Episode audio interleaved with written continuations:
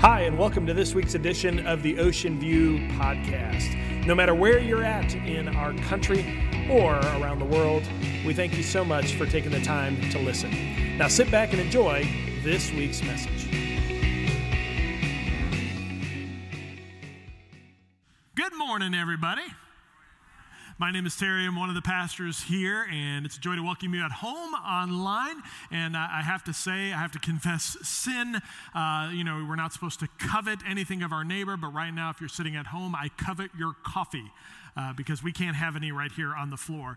Um, but you've joined us on a great Sunday as we start a brand new message series, and it's entitled Rerouting. Now, uh, we're going to talk in terms of the church rerouting, but to set this up, um, how many of you have ever driven in a car and you you've got your GPS programmed in and you're heading to a location, and all of a sudden, and, you know, you pass where it wants you to turn, and it says, you know, rerouting, rerouting, recalculating. And it's really, really annoying if you have driven driven to a location, you just pumped it in, but you know where you're going. And you're like, no, no, no. It wants me to turn this way, but I know that the, the right way is to go here. The faster way is to go here. Uh, well, I remember I was driving sometime and, and I knew the way that I ultimately wanted to go, but my GPS kept telling me, you know, reroute, reroute, reroute. And what I didn't realize is there was a traffic jam up ahead, and it caught me in traffic for a long period of time.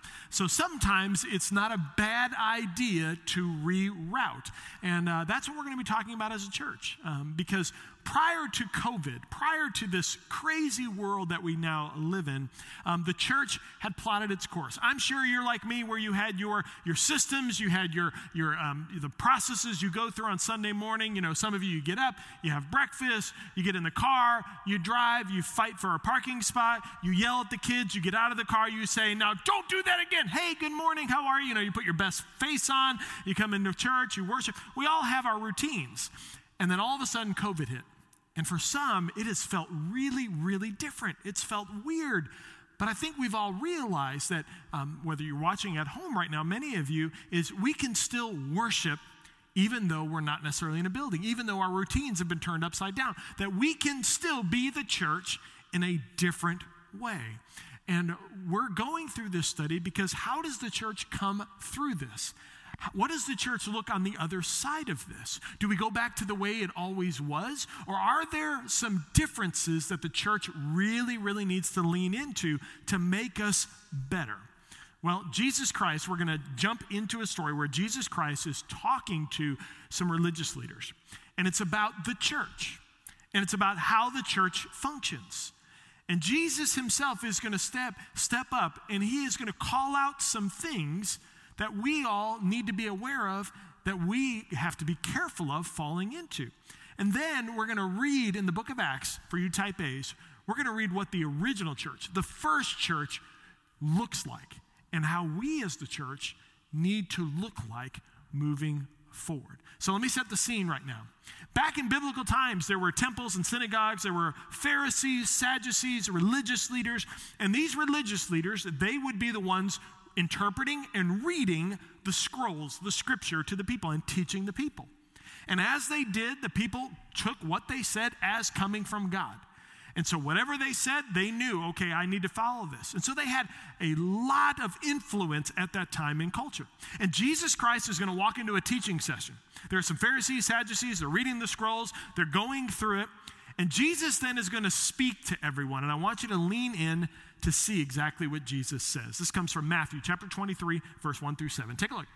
It says, Then Jesus said to the crowds and his disciples, the teachers of the religious law and Pharisees are the official interpreters of the law of Moses. Now, if you're a Pharisee or Sadducee, all right, thank you, Jesus. Appreciate that. So practice and obey whatever they tell you. I'm feeling pretty good now, Jesus, until Jesus says, but don't follow their example for they don't practice what they teach. They crush people with unbearable religious demands, never lift a finger to ease the burden. Everything they do is for show. On their arms, they wear extra wide prayer boxes with scripture verses inside, and they wear robes with extra long tassels. And they love to sit at the head of the table at banquets and in the seats of honor in the synagogues They love to receive respectful greetings as they walk in the marketplaces and to be called rabbi. So during this time, here's what Jesus did Jesus bringing attention to how back then, how the church was going down the wrong path. You see, the religious leaders, they would wear, as I mentioned, they would wear those prayer boxes on their arms and on their foreheads. If you go to Israel today, you can actually see them wrapping the straps around their arms and have the prayer boxes. Those prayer boxes contain the, the commandments of God, what is most important to the scriptures. And it was meant to make sure it was close to their hearts, because if they wore it on their foreheads and wore it on their arms, it was close to their person, close to their hearts. It was God reminding them that you are to embody the spirit of what this says. And then you saw where Jesus said they wore extra long tassels. Those tassels are 613 laws that they were to follow. And now, if you go to Israel, you can see many of the Jewish people, they have those tassels around their waist. They're, they're not ornate, they're not long. But the rabbis, the Jewish people, they would wear extra wide ones as if to say to everyone, I know God's commandments. Look, God's commandments are really close to me. And they'd wear the long tassels as if to say, hey, look, I follow all of God's commands. I am special. I am important. And Jesus was coming in and saying, do as they say, don't do as they do. Now, here's where we come in as the church. Do you know that you're the priesthood of the believers? Do you know what that means? That means when it comes to spiritual action, when it comes to ministry, that many Christians think, well, that's the job of the pastors. That's the job of the religious leaders. Well, that has changed. Yes, there are elders. Yes, there are spiritual teachers. But did you know that the church is responsible, that you are leaders? that every single one of us watching at home on the floor, you have a gift from God. And God calls all of us to be leaders in the church. So when we look at this message, we all need to put ourselves in the shoes of religious leader. And I have a question for you. If Jesus were to come here today and were to look into your heart and at home, here on the floor, in the balcony, would he look at everyone and say, Hey, you see Terry? Yes, listen to what he says but don't do what he does.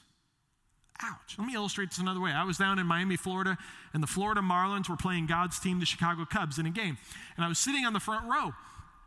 And as I was watching the game, they had uh, the umpire was sitting there making a call, and a, a Marlin player was up, and he threw the pitch, and it struck the Marlin player out. It was a bad call. I even saw it. I was happy because it went for the Cubs. But all of a sudden, the guy behind me, he's a Marlins fan, he stands up and he goes, Blue! By the way, that's the umpire in baseball. Some of you are like, oh, I finally learned something in church. Yes, that's the blue in the umpire. But blue! That's a terrible call. Oh, blue, what are you doing? You're blind as a bat. Come on, blue, you're dumb. You're a bum. And he's standing behind me and he's saying all these things, and I'm just sitting there going, oh gosh, oh, okay, okay, calm down. And I and uh, he did that all game. And I turned around and his four-year-old was sitting next to him. So about the seventh or eighth inning, Another bad call goes against the Marlins. He stands up, and I was expecting to hear his voice loud yelling over me, and instead, here's what I heard Hey, Blue, you bum, you bum. It was his four year old standing up yelling. I kid you not, here's what he did. The guy looks over, shh, don't do that. Do as I say, not as I do. I think we live our lives like that sometimes. Dads, moms, how many times have we been caught doing that? Where we say, Do as I say, not as I do. Jesus got up and he rebuked that type of behavior. In the moment, Jesus rebuked the way they dressed, the way they carried themselves, and the attention that they coveted. In other words, Jesus rebuked the outside because he could see their inside. And he knew that what they were portraying didn't match their heart. And while that message Jesus gave were thousands of years ago, it still applies to the church today. And instead of just speaking it to pastors, he's addressing all of us. And here's the thing that saddens my heart. We have that, that's been in Scripture. That story has been in Scripture since it was written, long time ago. And what is sad is this if Jesus was very clear about what the church is not, then why do so many churches look just like that church? One of the things that saddened my heart when I came to Myrtle Beach, South Carolina, and this is not me picking on Ocean View at the time, but really a lot of churches, is when I was talking with the search team and, and I was saying, hey, what are some of the issues that the church faces? And one of the things that many of them said, Terry, cultural Christianity. Do you know what that is, cultural Christianity? Many of us, you know, if you were to ask, are you a Christian? Yes, yes, yes, yes, yes. By the way, in South Florida, I came from South Florida. In South Florida, if you, the one thing I loved about South Florida, you walked up to someone, if you asked them if they're a Christian, if they weren't a Christian, they would have no problem saying, no, I'm not a Christian. In the South, especially in South Carolina, when I walk around and ask people, are they a Christian? Oh, yeah, absolutely, I'm a Christian, I'm a Christian, I'm a Christian, I'm a Christian. Everybody seems to be a Christian, which is great. However, and I think everybody on the floor watching online, when I drive around the community and I look at certain individuals, it doesn't look like everybody's a Christian. And some of you in this room, you say, you know, if I were to ask you, I'm a Christian. Well, yes, my parents took me to church. That doesn't make you a Christian. Well, Terry, I've been to church 52 Sundays out of the year. Let me tell you something. This pew right here in the front row has been in this church for 52 Sundays this year. It doesn't make it a Christian. And that's the point that Jesus was making is you can wear the biggest prayer boxes to your head or to your forehead. You can wear the longest tassels that make it look like you are following God, but that does not necessarily reflect the attitude and posture of your heart. And then Jesus gave us a picture because his Holy Spirit comes down and the church, the way that God intended, begins to form. And I'm going to show you what the original church was supposed to look like. And hopefully, most importantly, when we get through this pandemic, our church will reflect the first church that much more. So we're going to turn to Acts chapter 2, verse 42. If, if you don't know this passage, you need to memorize it. If you ever wonder what the church is supposed to be, this is a picture of the church. Acts 2:42. All the believers devoted, and we're going to come back to that word, devoted themselves to the apostles' teaching, to the fellowship, to sharing in meals, including the Lord's Supper, and to prayer. If you're taking notes, I want you to write this down. The first thing that we have to do in order to be like the first church is we have to choose to get back to the basics. That's hard for some people.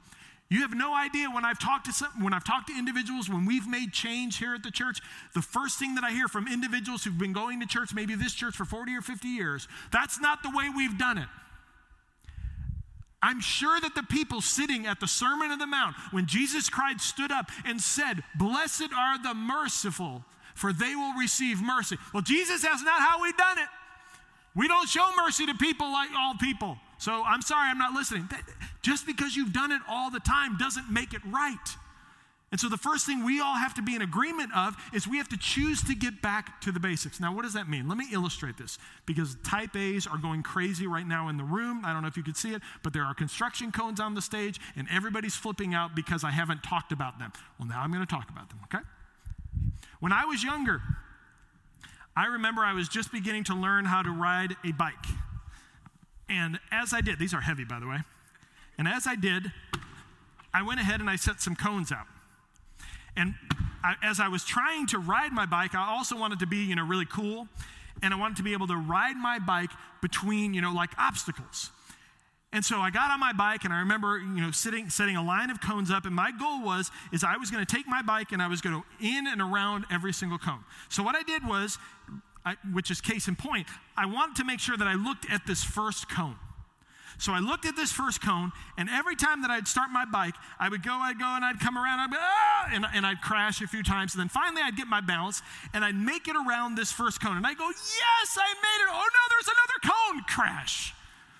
And I would do this three or four times, and I kept crashing. And then maybe I might make it over here, but then I would crash over here. And finally, someone a lot wiser than me said, Terry, do you want to know how you move through these obstacles? You have to keep your eyes on the last cone. You have to keep your eyes on the destination. And then look in your periphery and you'll see all the other cones lined up. And so I went ahead and I tried it. And I sat there and I tried moving through, keeping my eye on the last cone. I was able to navigate all the way through and make it to my final destination. Now, why would I share this illustration? Because I think the church has that final destination cone.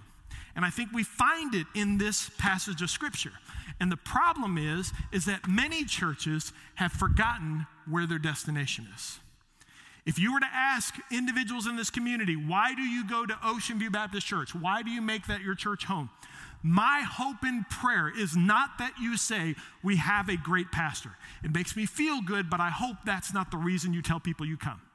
I also hope you don't say, We have great music.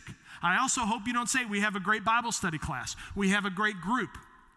Because those are the answers of churches that don't know where they're going.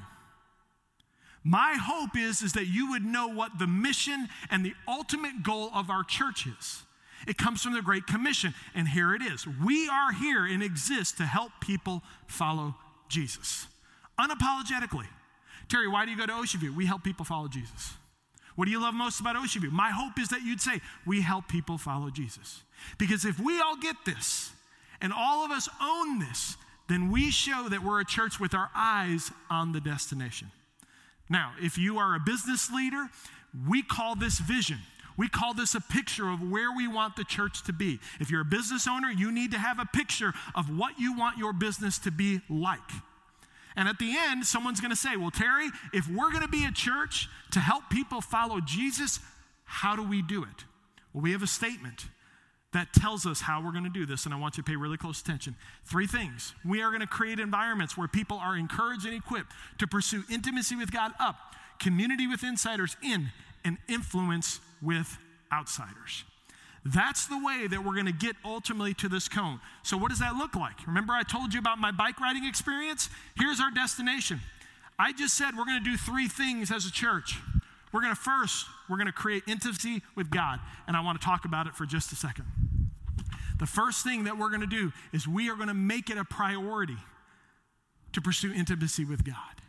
Now, if I were to ask you on a scale of 1 to 10, where is your relationship with Jesus Christ today? Scale of 1 to 10. If your answer is anything less than 7, you need to lean in and tune in. Because if you don't, you're like those religious leaders that Jesus says, do as they say, but don't do as they do. Does that make sense? And so, if we're going to be a church that creates and pursues intimacy with God, by the way, we need to be devoted. Devoted is ami. Ami in the original language means primary. So here's what this means Terry, I am going to go ahead and pursue intimacy with God because I know that the ultimate mission of the church, and we're the church and we're leaders, God's plan for all of us is to help people follow Jesus. And in order to do that, I need to make sure that my relationship with Christ is in the right place. And because I want to help people follow Jesus, I'm going to pursue intimacy with God. How do we do this? There's two things I want you to do and to ask yourself the question if you're doing. The first thing is is if you are a brand new Christian, if you don't have a good foundation in scripture, if you've been a Christian for 20 years but have never read much scripture and you're too embarrassed to tell people, the first thing I want you to do is download our church app. And on that church app, and I'm going to line this up behind this, on that church app, you're going to see a study, a 21 day study on the book of John.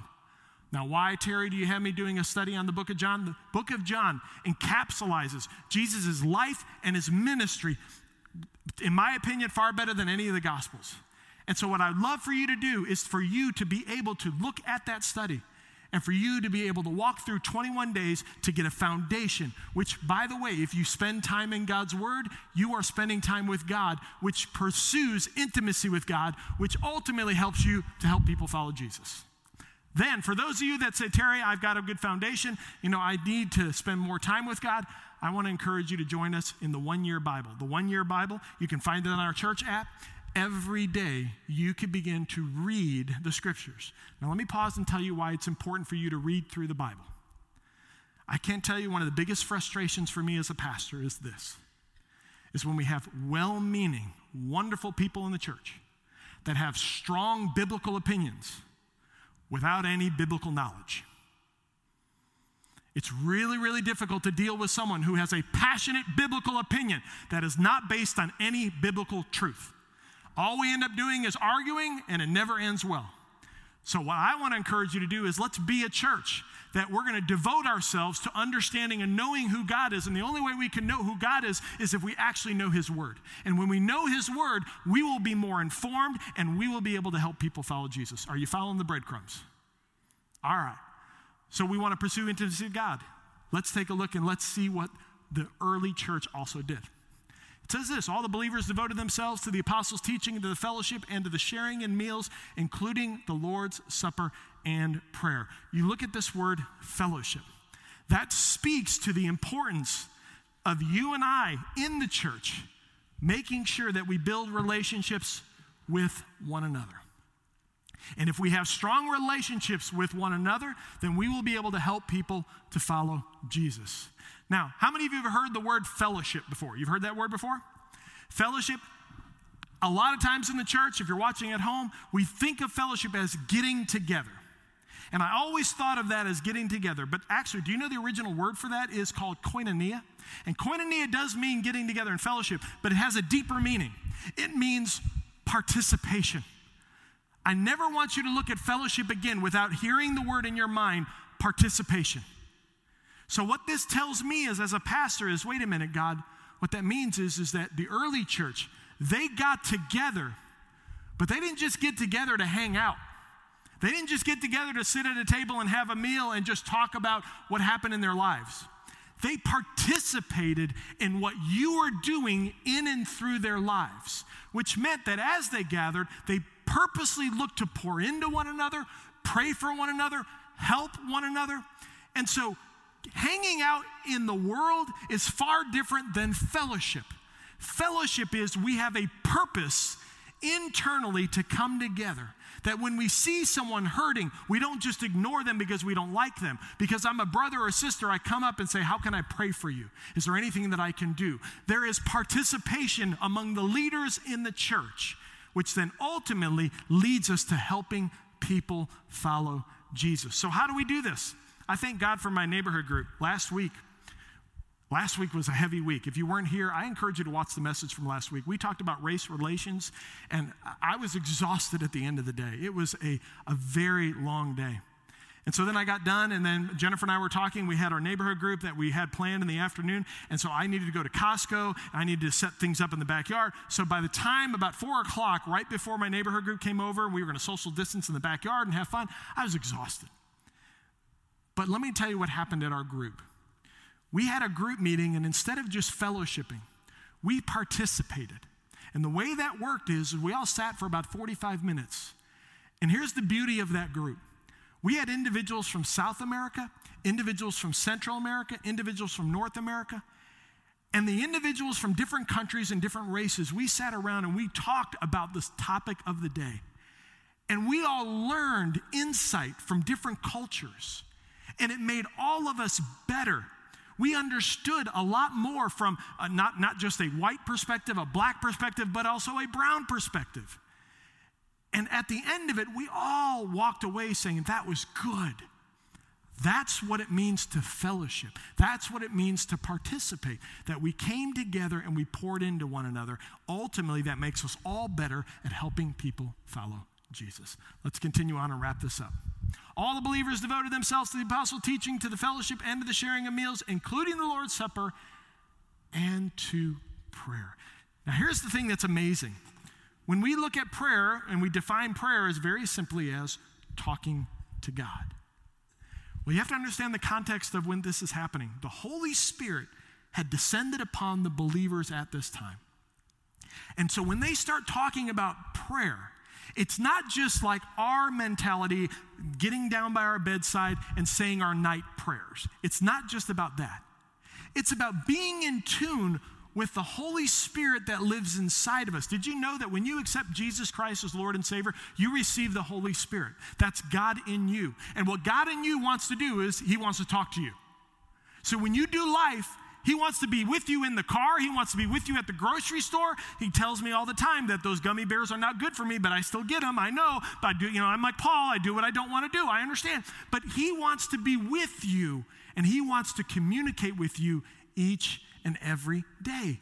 So, what it says is the believers gathered together and then they were in tune to the Holy Spirit. They listened to the Holy Spirit.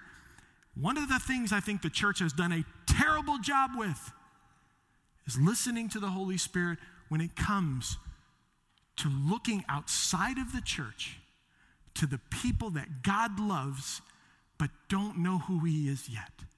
And that is simply this we need to look out and we need to build influence with outsiders. If you are not a believer, I'm so excited you're watching right now because our responsibility is to care enough about you to hear your story, care about you, and love you, expecting nothing in return. Only for the purpose to show you that God has a plan for your life and we love you. And so when we talk about out, we also talk about the fact that living and reaching outside of ourselves is not a plan or a program. I want you to hear me. Building influence with others is not a program or a plan, it's a lifestyle. And so here at our church, you are going to be challenged consistently to listen to the Holy Spirit, be prayerful, and to build relationships with individuals that do not know who Christ is. So let me step on your toes really quick, watching at home, balcony, on the floor. Who are the individuals in your circle that you're actively building relationship with that do not know Jesus? Who are they? Because if you're the church, don't miss this. If you go to sleep, sleep after this, watch this. If you are a church that says, I want to help people follow Jesus, how can you help people follow Jesus if you really are not investing in someone who doesn't know him? Ouch. Do you want to know why churches are dying around this country? It's because they've lost focus on this cone. And this cone over here, looking outside the church, is non existent. If you want to be a church that influences, You've got to care about this cone. You've got to invest in people who don't look like you, talk like you, say things like you. You've got to be willing to get uncomfortable. And when you do, you hear who they are, you hear their story, and then ultimately, when crisis happens, when things happen, you can be there to be able to listen and hopefully pour in helping people follow Jesus. Do you know what happens when we become a church like this? And I don't want to be Debbie Downer. I see in many of our church, I see you do this every day, and I'm so proud of you. But when you do this, guess what happens? Take a look at what happened to the believers. A deep sense of awe came over all of them. And the apostles performed many miraculous signs and wonders. If you're taking notes, write this down. We need to be a church that experiences God working in and through us. When you do that, you sense Him. You have power to do things you never thought you could do. The sad thing is, there's a lot of churches that believe that the most connected to God that you feel is when you first accept Him as Lord and Savior. God help us if that's our thought. God every day wants you to experience and have awe in what He can do in and through your life. And if you focus on what we're talking about, you will be in awe and experience God's plan. Have you ever got up in the morning and say, God, today I want to be mindful of someone on my path and I just ask that you would help me to see, because you do it every day, help me to see somebody, put them in my path that I can have a conversation with to encourage them or point them towards you. If you've ever done that, you not only see one person, you have countless interactions with people. And at the end of the day, you typically say, Oh my gosh, it was amazing. God was right there. Oh, God, forgive me for not praying that in the morning because it just shows how much I'm missing it. It's really important that we focus and experience all that God has. So I'm done, and I have four questions for you. You ready? Question number one Does your behavior come close to matching your belief? And here's all I'm going to do. If you live here, and I don't care if you've been to church 50 years, but if your behavior doesn't match your beliefs, if you're really not acting like a Christian at home, only thing I'm going to ask you to do is match your belief. So if someone says, Are you a Christian? And if you're honest, you don't live, act, or even have the faith of a Christian, then just be honest and say, You know what? The truth is, right now, I'm not living like a Christian. Just be honest. I think your kids would appreciate it. It would be better for them. It'd be better for them. Parents, if you don't act like a Christian Monday through Saturday, it'd be better for your kids to hear you say, Right now, I'm not acting like a Christian, than for you to sit there and be like the Pharisees and Sadducees with long tassels and boxes on your arms, sitting there and saying, I am a Christian. Meanwhile, the ones closest to you look and go, You know what? I'm not doing like you do because that doesn't match. Second question Can you honestly say that Jesus is your Lord and Savior? Be honest. I think, may, um, my parent, if any of those statements start like that, then you don't know. And it's time to just be gut level honest. What good is it to sugarcoat and to hide? Nothing. Let's just be honest and call like it is. Terry, I hope. Well, if you're like that and you hope, we can tell you how you can know beyond a shadow of a doubt and how you can start living a life to follow Him. Maybe your step is today, for the very first time, to say, I want Jesus as my Lord and Savior. Number three, have you ever been, been baptized? I love this one, and I'm going to step on your toes now. Because I've heard many individuals watching at home, yeah, I need to get baptized. Okay, when? Well, I, I need to get my family. Okay, when? Well, you know what? It's cold. Okay, when? We can come up with all the excuses in the book, but if you're a believer in Jesus Christ, baptism is an outward symbol of an inward commitment. And my question to you is why are you afraid to give an outward symbol of an inward commitment? That is a command that we are to do just that. And so I said it last service and I'll say it to this service. If you want to get baptized today, after church, I will head down to the beach, roll up my pants, and get in the water and baptize you. It's that important. And number four, what's your next step? Maybe it's the book of John. Maybe it's reading through the one year Bible. Maybe it's joining a group. Maybe it's building influence with someone that doesn't look like you, talk like you, or think like you. But what is that next step? And will you be willing to walk out of here and say, I'm going to take that step? Because I can tell you as a dad, it's really, really important for me to be known, not only in my home, but by my God as someone that not only says it, but lives it. So remember the words of Jesus. So practice and obey whatever they tell you, but don't follow their example. God, help us if we're a church like that. I'd love to see Jesus one day and have him say, Well done, thy good and faithful servant. Would you pray with me?